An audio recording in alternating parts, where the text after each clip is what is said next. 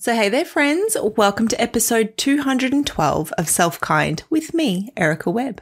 Today, we're talking about motivation. We are talking about an equation for motivation that I think is going to be really helpful.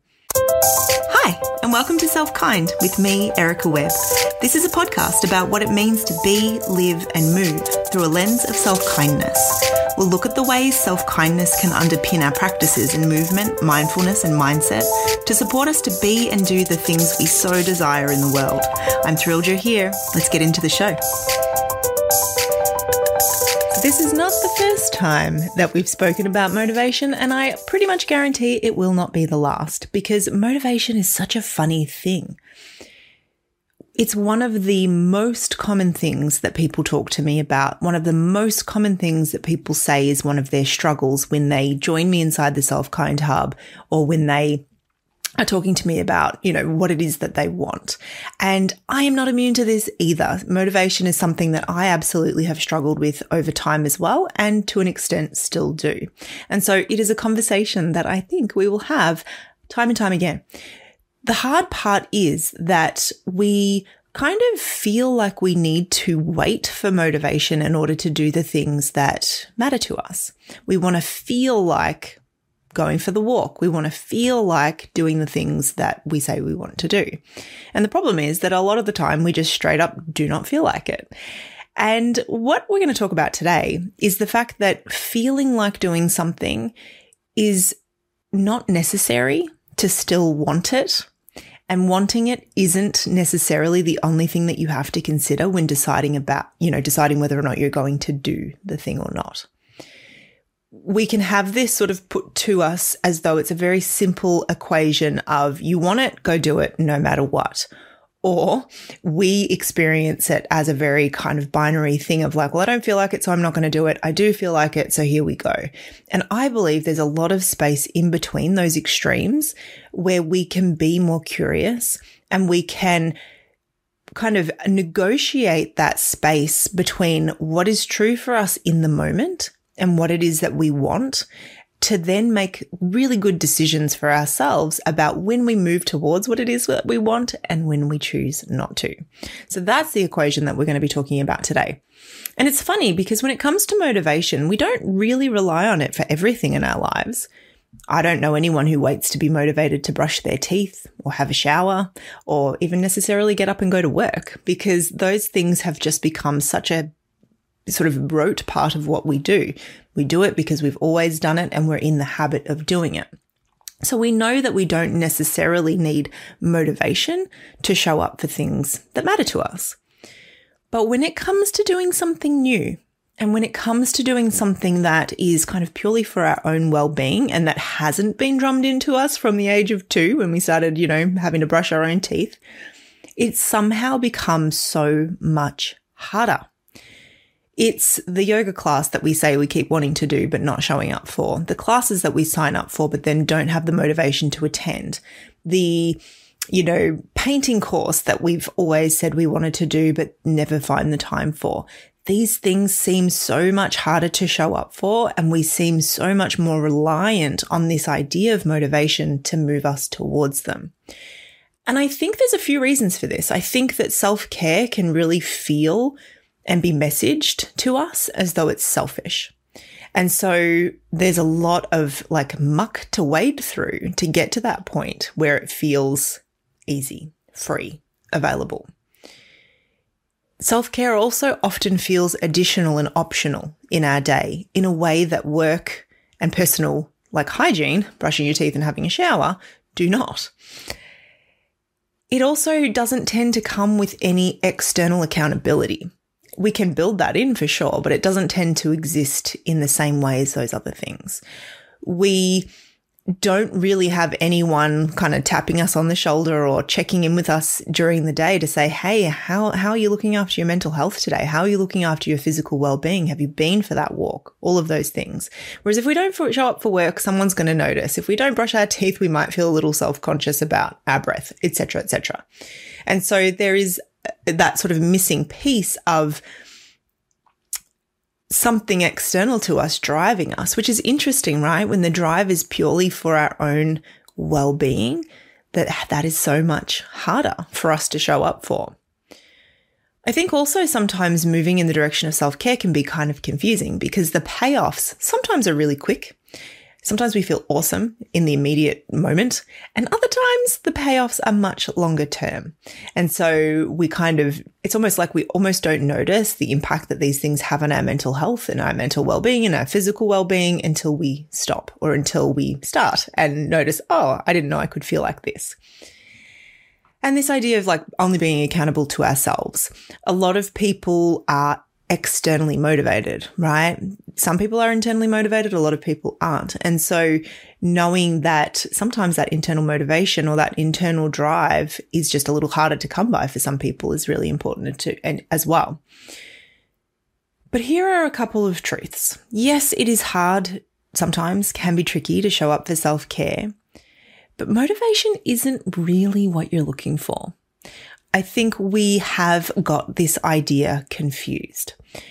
The way that we talk about motivation, the language that we use around it, that's not what you're looking for. And we're going to dive into that a little bit more. The other truth is that you are not the problem. And yet, it's going to be you that has to choose to do something differently if you want something to change. And there's that piece of personal responsibility, but with a recognition that like you're swimming uphill sometimes. Swimming uphill? Is that even possible? I don't know. You are swimming against the stream in a lot of ways because this is not how society is set up. This is not how we're raised. This is not what we're taught. And so no, it's not a you problem. And you know, yes, sometimes we have to be the ones that choose to do something differently. Often that is the case in order for something to change for us. So let's talk about what motivation is and what it isn't. If you actually look up the definition of motivation, it's a reason or reasons for acting or behaving in a particular way. Now, this is interesting because I think when we think about motivation as like, oh, I just don't, I don't, my motivation has left the building. My, um, yeah, my motivation has left the building. That's something that we probably say. We are treating motivation as though it is a state, right? An emotion, a feeling, rather than being a reason for doing something, for taking an action. It's not a feeling or an emotion, it's a why. And so if we look at it like that, most of us do have motivation for showing up for self care. We know what the why is. We know that it makes us feel more um, connected. We know it makes us feel less tense. We know it makes us feel more calm. We know it makes us feel, you know, fill in the blank. So we're not lacking a reason, but we are suggesting to ourselves that motivation is a state or even a trait, something that we are or we aren't. And that can get us a little bit stuck because what if you never feel like that, right? What if that magical feeling that descends upon you every now and then is hard to find? Does it mean you're not motivated? I don't think it does. I think we're just confusing what motivation actually is. Now, to back up a little moment here, I made the comment that you're not lacking a why, but maybe you are, right? So this is the first place that we can look is maybe we don't have a good why. Maybe we are not sort of looking at a why that is very grounded in reality. A lot of us have a why that is grounded in language that is more about shoulds. And when we should do something, we are operating through rules. We are operating through this is good, that is bad.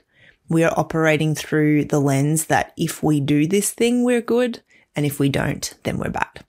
Now, you might not use that language, but that's kind of what sits underneath the shoulds, right? Like that there's a rule to follow, that there's the right way and that there's the wrong way.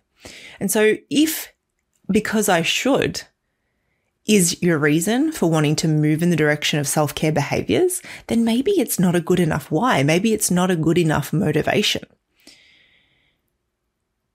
What would be more interesting would be to get really curious about what your why is.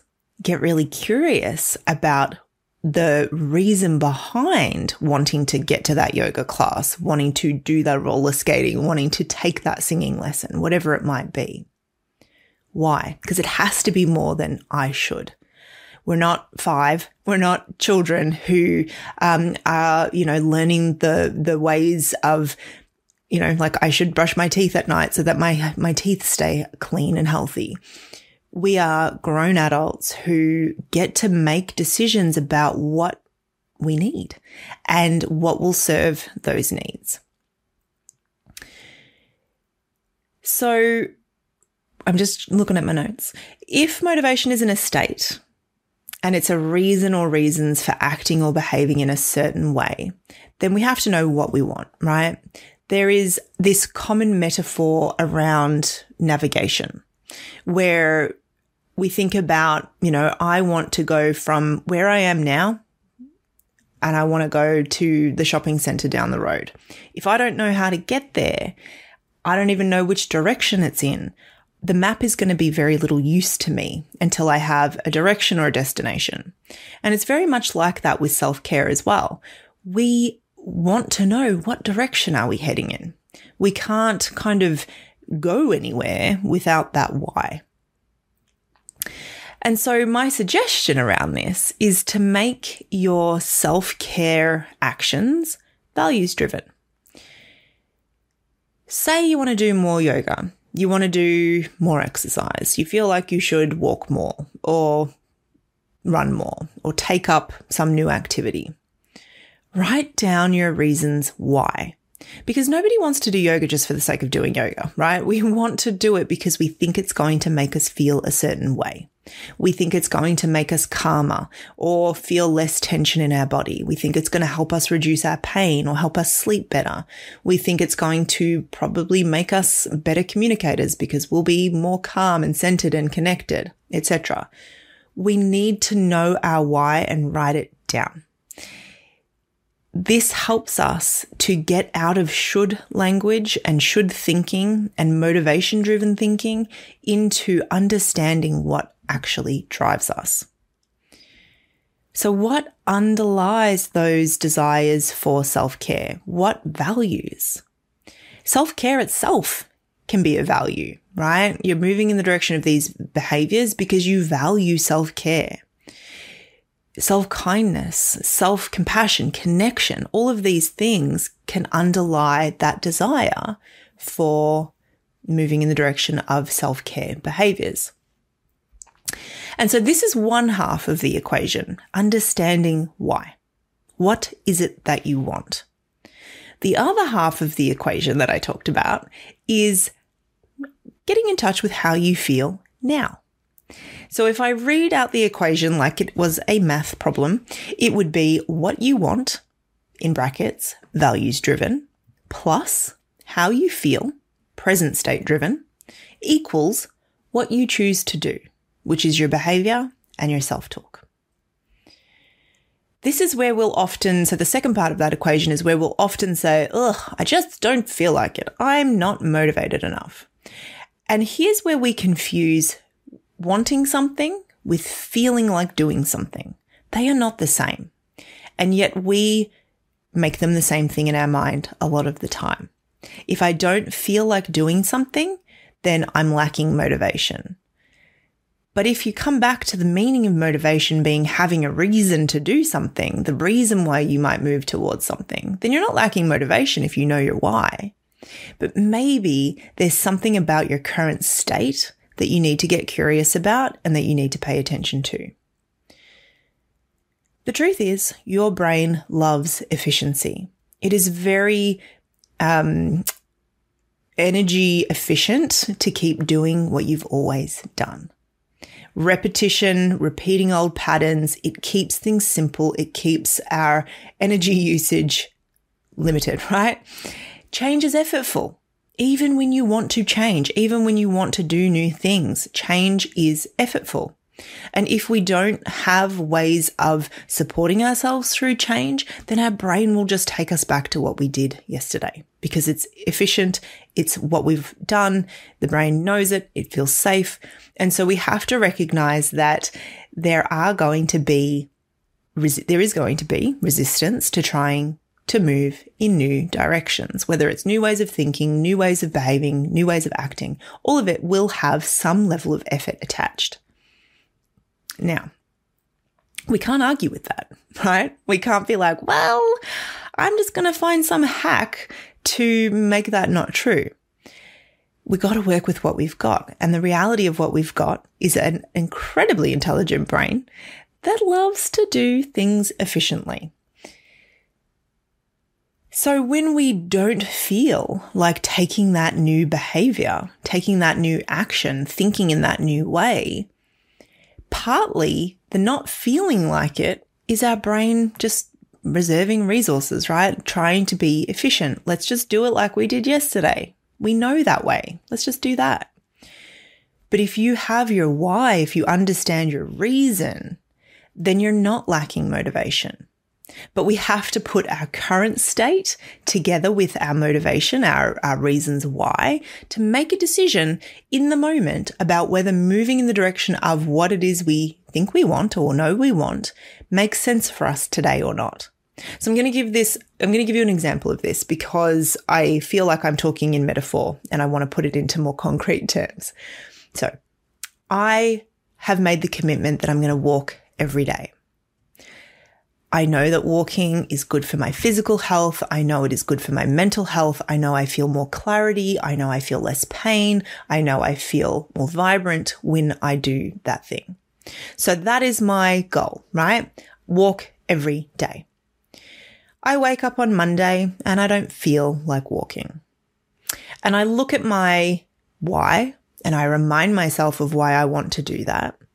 And then I look at my current state. And as I check in with myself, I notice that I just kind of don't feel like it. I'm lacking that feeling of motivation, even though I'm not lacking a why. And I just kind of would rather stay warm at home. But when I look, you know, check in and I notice, I think, you know what? I think that my why today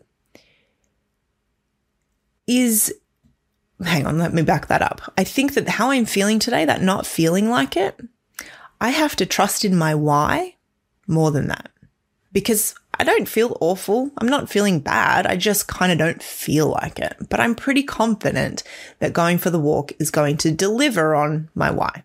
So I go anyway because I want it despite not feeling like it.